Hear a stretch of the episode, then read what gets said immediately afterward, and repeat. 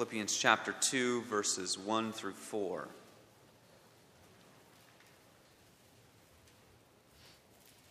This is God's holy word. He gives it to us as people for our good. Let's attend to its reading as we read the inerrant and infallible Word of God. Philippians 2, verses 1 through 4. Finish our reading and then I'll say, This is the Word of the Lord. You may respond with thanks be to God.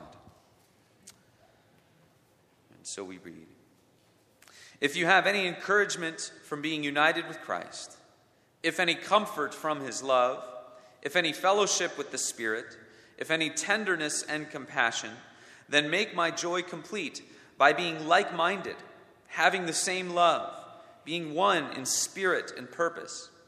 Do nothing out of selfish ambition or vain conceit, but in humility consider others better than yourselves.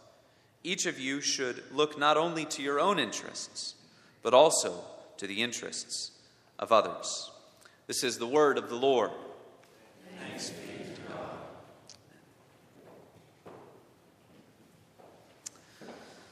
Let us pray. Heavenly Father, what we know not, teach us, and what we have not, give us. What we are not, make us. For your Son's sake, and by the power of your Holy Spirit. Amen. I oftentimes become frustrated with my lack of ability to finish jobs around the house. These are usually simple jobs in the grand scheme of things, but I lack the skills to do them. As a suburban dad, raised in the suburbs under another suburban dad who perhaps wasn't the handiest of all, not that I'm trying to bring dishonor upon my wonderful father, but maybe not the handiest man I ever met. Uh, really, what I do mostly is change light bulbs and change the temperature on the thermostat around the house. That's about as far as my skills go. I became particularly frustrated uh, late Friday evening. I was trying to uh, unclog a terribly clogged sink drain. Couldn't get it and uh, was going at it for quite a while, getting frustrated with myself. Simple job, right? But I don't know the ins and outs of everything and the exact way to do things, so I become frustrated. And a lot of times in Scripture, we encounter simple instruction, a job that lies before us that is fairly simple to do. But we know from living life, striving to obey our God and to obey our Lord Jesus Christ, that simple things can often be out of reach, particularly if we feel like we don't have the power to do them. And so we remind ourselves this morning that the sovereign power of our triune God is our hope in attaining the things that he commands of us. Uh, think of the words of Augustine Command what thou willest, and grant what thou commandest. God, command of me whatever you will, but grant to me what you command of me, because in and of myself I cannot obey you. I do not have power. We're commanded to have a, a unity of spirit and purpose, to be one in mind, to be one in love and affection, unified in our love and unified in our conviction. In a world that is so divided, it's amazing if you go and you look at all of the books that have been published in the past two years or so on the idea of the divide of our culture and, and how we're going separate ways on so many things. In a world so divided, the church is to be different. A nation that is different, set right in the middle of this world, united in spirit and in purpose. But it's only by the sovereign power, it's only by the grace of our triune God and our responding to that work that we can have the unity that He commands. We're going to go through this passage a little bit out of order, taking the cue from my seminary professor, Dennis Johnson. Maybe you remember when he preached here a few years ago. Uh, but uh, go through this verse a little, or this passage a little bit in reverse. We're going to find out exactly what it is that Paul commands of the Philippians, and thereby what he commands of us. And then we're going to see the particular mindset that is needed to obey this command. There's a mindset, and that mindset is, of course, humility, that posture that God loves to bless. But lastly, we see it's not simply about knowing and then adopting a mindset. We need to submit to the power of the sovereign God in us so that we might obey. And so we'll come back finally to what Paul states in verse 1, which is sort of proclaiming these glorious indicatives, these truths about what God is doing and has done in his people. So here's our life transforming reality this morning.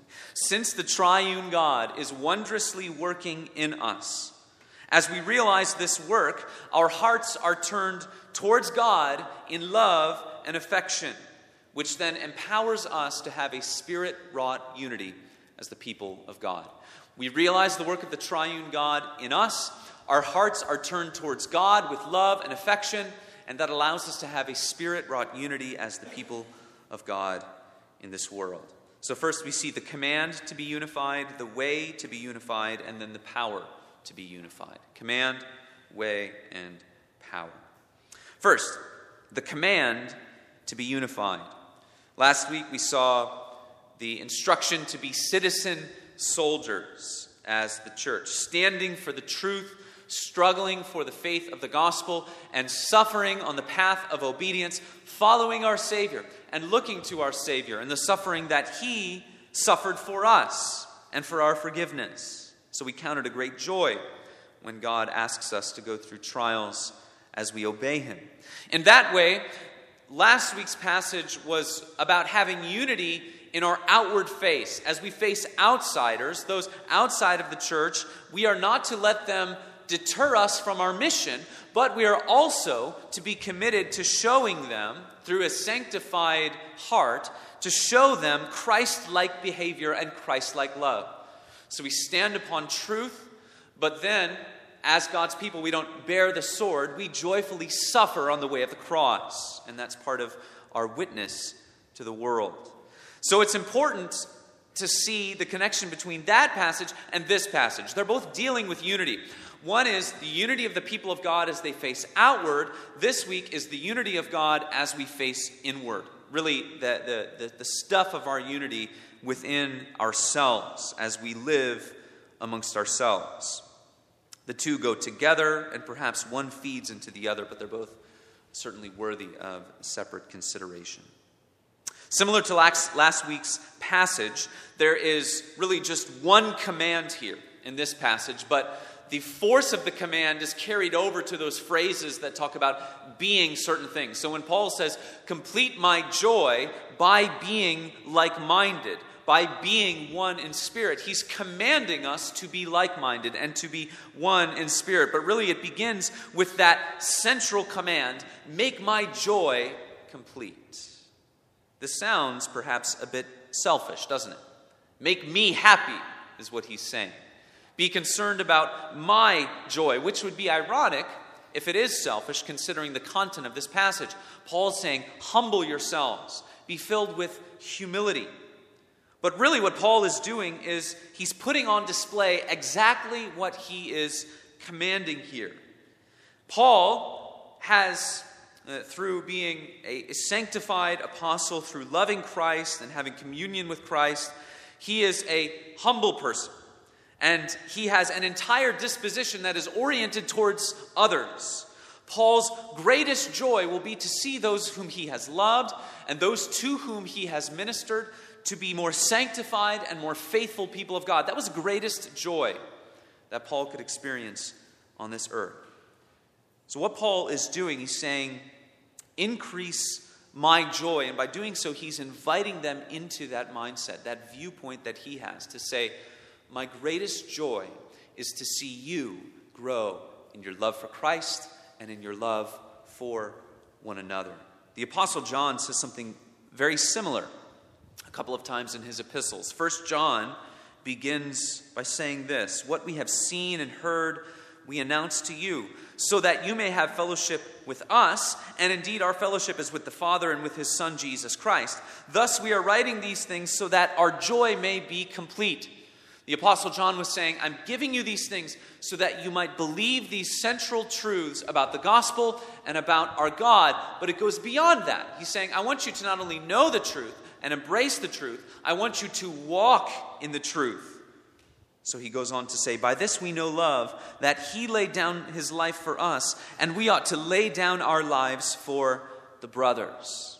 Beloved, let us love one another, for love is from God, and whoever loves has been born of God and knows God. John's great passion was that the people of God would know the truth and walk in the truth, to have a, a unity of belief and life, of faith and of action. And then he'll say later on in 3 John, one of those really short epistles that perhaps we go over too quickly. In 3 John, verse 4, it says this I have no greater joy than this, to hear of my children walking in the truth. No greater joy, John says, than to hear of my children, that is his spiritual children, walking in the truth. To have inward unity, sanctified love, these are tangible expressions of what it means to walk in the truth. There's instruction and conviction in this, isn't there? In our overly individualistic mindset and just the way that we're wired to sort of process the entire world through our own lens of experience and to just naturally sort of elevate our own preferences in the way that we think about things above that of others. We can sometimes use that to take something that's very good, a, a concern of ourselves growing in love for Christ and in sanctification, which is a very good thing. But we can often lose out on the greater joy of rejoicing in the growth of others in grace. The greatest joy of Paul, the greatest joy of John was to see the people of God walking in the truth. I was reading a book on the pastoral ministry this past week, and early church book, Gregory the Great, fourth century pastor. He's talking about the life of a minister. And the life of a minister, he said, it needs to be taken up in deep contemplation and uh, rich education of yourself through the Word of God. But if you are not filled with a compassion for your people in order to impart to them those same blessings that you are enjoying, then uh, the, the work of the pastor, the work of the ministry will be severely limited. You need to have a compassion that towards your people so that your people would join in that great joy that you have, loving Christ and loving one another. The picture for Paul was almost like a cup. His cup of joy is not going to be filled until he sees the unity of the Christians in Philippi, until he sees them loving one another with a sanctified love. This is actually a very real issue in this epistle. In chapter 4, he's going to be talking about Euodia and Syntyche, two women uh, who helped Paul in establishing that church and how they've gone separate ways and created factions within this church. Paul's desire and his greatest joy is their unity. It's an astounding picture, isn't it? You can think of the, the rich communion that Paul had with Christ by the power of the Spirit. And he's saying, My joy will not be completed until I see you, this far flung congregation that he didn't even see on, an, on a regular basis until I know that you are walking in love towards one another. There's a unity of mind and heart that he commands of them. The first is be like minded, have a unity of conviction. He says, Complete my joy by being like minded. And then at the end, he says, Being one in spirit and purpose. And being one in purpose is really just another way of saying, Be like minded. So he repeats that command Be of one mind, have a unity of conviction. This goes beyond mere head knowledge. Don't, it's not just be able to repeat the words that you have been taught. It goes beyond that. Conviction is something that you know and believe, such that it creates a disposition or a common viewpoint. We think of our saying Q&A 1 of the catechism in many of our services. And it's, it's not just about knowing those words, it's the disposition the viewpoint, the worldview that it creates, that our comfort is found in Christ alone, and we live life together according to that truth. To have a unity of conviction. Really, the, the viewpoint, the mind that he calls us to, is that which we see in Jesus Christ. Have this mind among yourselves, which he goes on to say later on in this chapter. Have this mind, eh, which is what we see in Christ Jesus, though he's in the form of God he humbled himself. And we'll get to that passage next week, that glorious, wonderful passage, perhaps one of the greatest high points of the New Testament. This shows the utter commitment that Paul had for his people and that we need to have for the truth. We need to be a people of the truth. Dennis Johnson says in his commentary as we see the truth more clearly, we will see eye to eye more often. Think about that. As we see the truth more clearly, we will see eye to eye more often. So, unity and truth don't go against one another. Sometimes, a lot of times in our world and sadly in the church, uh, there is unity at the expense of truth, where unity is prized uh, above truth. But we need to be people that have a unity that flows out of the truth. We need to be committed to the teaching of God's Word. We need to be committed to the regular exposition of God's Word. We need to be committed, as we saw last week, to Reformed confessions and catechisms for that, or the, those summaries of the great truth that God has given to us. We need to be committed to the means of grace, the worship on the Lord's Day, and even the great blessing of seeing, of hearing the Word preached to us twice in the morning and the evening. When you see the truth more clearly, when God teaches you the truth of His Word, you will see eye to eye more often. You need to have a unity that flows out of truth. The Apostle Paul says this We cannot do anything against the truth, but only for the truth. Finally, brothers, rejoice, aim for restoration, comfort one another, agree with one another, live in peace, and the God of love and peace will be with you. Be people of the truth, he says comfort one another, agree with one another, live in peace.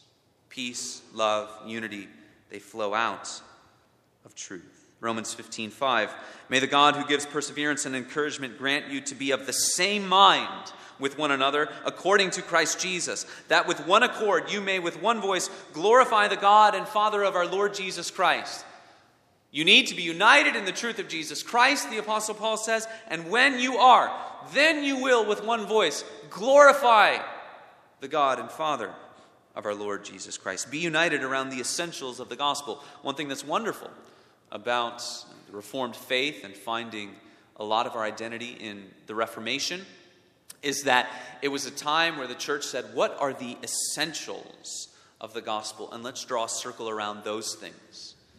Let's have the church be able to say from the pulpit, Thus saith the Lord, and to go that far and no farther, so that the liberty of conscience is protected, that the people of God might live in unity.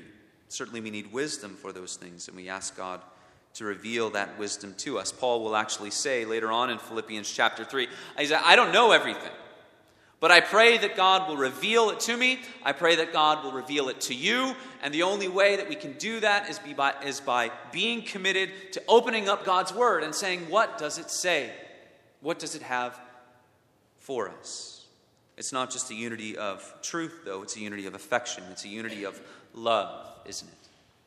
Be united in conviction, be united in affection. Have the same love for one another, that love that God calls us to a radical love, a forgiving love. Forgive one another, just as God in Christ forgave you. Paul says in 1 Corinthians 13, famous passage, If I have prophetic powers, if I understand all mysteries and all knowledge, if I have all faith so as to move mountains, but have not love, I am nothing. We are to have a deep love for one another, united in truth, united in affection. The picture there, I had this picture in my mind as I was thinking about it. It's, it's a, a group of people. You know, I, I thought of a, an army or even a football team. I, play, I played college football, so my mind goes there often. It's a group of people united in purpose. They're standing shoulder to shoulder and facing those outside of them, shoulder to shoulder, one in purpose, but then arm in arm as well, united in love. United in love. Uh, I was extremely insignificant on my college football team, I assure you. But we were a pretty good team when I played there. And the message that we always wanted to send to our opponents was that we are one in purpose, but we are one in love. So I remember in special times we'd walk out to the field and we'd be shoulder to shoulder, but we'd be holding hands. We'd be saying to our opponents, You're going to have to go to war against a team that will die for one another. We love each other. We're united in purpose and we're united in love. Shoulder to shoulder, united in the truth, and arm in arm. That's what Paul commands of us. And there's a way to be unified, and that is to adopt this posture of humility. The posture that God loves to bless. He loves to bless the posture of humility. We most, most of us have heard many times famous opening phrases of verse 3 Do nothing out of selfish ambition or vain conceit. Paul has used that word selfish ambition earlier in Philippians, hasn't he? He used it to describe those who were going around preaching the gospel, but doing so so that they could elevate themselves above Paul. And Paul's heart was hurt by this. But he said, Ultimately, I will rejoice because they are doing the right thing. But there is a deep, important lesson for us here. And that is that self centeredness can manifest itself in our lives such that we can do the right thing for the wrong reason. We can do the right thing for the wrong reason. remember going on a couple of missions trips, uh, taking care of orphans in South Africa. And I remember even in my own heart, while I was there, I was worried about making sure that we got good pictures of myself and of the group so that we could show other people what we were doing, so that we could, in a sense, be impressive to people. That was a sin in my heart that I was holding on to at that time. People will often serve in order to be noticed. They know that humility is often a prized virtue in our world. They will have one eye turned towards doing what they know is a good thing to do, and one eye turned towards the praise that they might get. It's summarized quite well in the way the King James renders the word vain conceit. Maybe you all remember the old translation. That one word, vain glory. Vain glory. The wooden translation of that is empty glory, kenodoxia, empty glory. In other words, they're talking about a glory that comes from man, a glory that is ultimately meaningless because man cannot confer true glory on another man. That comes from God alone. In the Gospel of John, Jesus is looking at the Pharisees and he's calling them to believe in him. He's saying, "This is the word of God, this is the work of God that you believe in me. I'm the one that God has sent." And Jesus says, "You will not believe in me because you are wrapped up in the glory that you receive from one another. You sit at the best places in banquets. Everyone looks to you, the Pharisees, when you enter a room. Everyone wants to be you. And then you have this environment among yourselves of praising each other because of your system of self righteousness. Jesus says, You won't believe in me because you're obsessed with this vain glory, this empty glory. Belief is emptying yourself of that and looking to the one whom God has sent. Empty and glory will still be echoing in the next passage when Paul separates that compound word and speaks of the one who empties himself so that he might receive the glory of the Father. Both of those words are going to show up in that hymn of Christ in verses 5 through 11. In other words, Paul is saying man's glory is empty, but if you empty yourself truly, you will share in a glory that far exceeds the passing approval of man. This is the posture that God loves to bless. God opposes the proud, but gives grace to the humble. He leads the humble in what is right, and he teaches the humble his way. And when we see the humility of our Savior, when you see the humility of Jesus Christ, how can we honestly think that we ought to continue to pursue the vain and passing recognition that our hearts so crave? When the God man passed up the vain glory of the world to receive the glory that comes from the Father, when he indeed left the true glory of heaven, so that he might humble himself to save sinners. Doing the right thing for the wrong reasons might be enough for a world that often can't do the right thing. But God calls his people to something more than that to humble yourselves and to seek the heart that God commands of us, a heart that is humble. But we need to be careful of another error, don't we? Sometimes we think that humility can just mean self loathing, of going around and thinking that everyone is better than you. I've heard many pastors use the example of Eeyore, and I think that's a good one, right? Eeyore is actually the most self centered person on the show Winnie the Pooh, or whatever it is, movie show. Uh, he's really the most self centered person because he's constantly viewing himself relative to others. He's obsessed with this contrast of saying, I'm no good and everyone else is better or more fortunate than I am. I think the best way to think about how the Bible prescribes humility is this phrase self forgetfulness. That's what we are to walk around with a self forgetfulness. Humility begins with a posture that seeks to truly forget about one's self and to serve others in the joy and the freedom that can only come in Christ. You're not consumed with a desire to advance your name. You're not consumed with this idea that you have that you are better than others, but you are also not consumed with a self loathing that obsesses over your insufficiencies. It's serving God in joy and freedom and seeking His approval the one who alone sees the thoughts and the intentions of the heart. 1 Peter chapter 5 Clothe yourselves all of you with humility toward one another, for God opposes the proud but gives grace to the humble.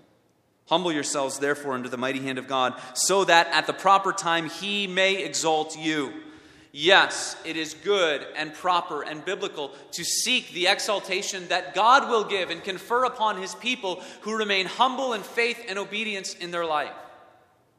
The same thing that Jesus Christ did, despised the shame, sought the glory that comes from God, the glory that he bestows on his humble servants. So when Paul says, consider others better than yourselves, he's not prescribing a self loathing that we just warned against, but rather he is saying that the church cannot operate with the, same honor shame hierarchy that existed in Philippi and in many ways still exists in our world. How one is treated in the world often is a product of the position that they have. I was reminded of this, or I'm reminded of this now when I do uh, hospital visits, and I'll often wear the badge that I've been given as a police and fire chaplain. And it's amazing to think about all of the visits I did up until that point and what I do now, and the difference with how people treat me. All of a sudden now I walk in and I have this status. And so I'm higher up on today's honor shame hierarchy, whatever that is. And you should see the difference in how people treat me. People going out of their way to help me, doing whatever they can to help me, asking me what I need. I even got a big discount at lunch the other day, so now I'm going to have to wear it to all of my uh, lunch rendezvous. So if I show up like that, that's why. The point is this Paul is saying, I don't care how Rome defines any of you. I do not care the position that you have in the kingdom of Rome. That is not where you are ultimately a citizen. In Christ, we are one. And in Christ, we have the same honor and glory and position. So in the church, the unity that Paul commands of us stems from a miracle of two people standing side by side. Say, one is a Roman governor and one is a Roman slave one from a high position and one from a low position. And the one who has the higher position rejects the expectation that this person exists to serve you and to make sure that your needs are met, because that's how that culture would have operated. And sadly, oftentimes, it's how our culture still operates. God's people crying out, saying, I care not how the world defines me, I care how God, the God of heaven, defines me. There was a church I heard of that has a celebrity section, and I'm sure there was some logistical thing that they had to do that, but that's probably the wrong mindset, right? Saying, if you're a celebrity, you sit over here. This doesn't mean also that we reject all notions of hierarchy and authority. God places some people in the, in the church in positions of authority. But the great miracle and what fosters church unity is that those who are placed in positions of authority serve. And the great picture is the elders of the church serving you uh, the elements of communion. And that's really the picture when you, when you sit down in a restaurant, the waiter, the waitress, they're there to make sure that you have all of your needs met. And that is what the leaders in the church exist to do to minister to you, to serve you. It's flipped on its head, right? You flip it upside down. That's why the church is to be unified. So Paul says that's all you have to do humble yourself and empty yourself. But of course, as we know, we don't have the power to do that.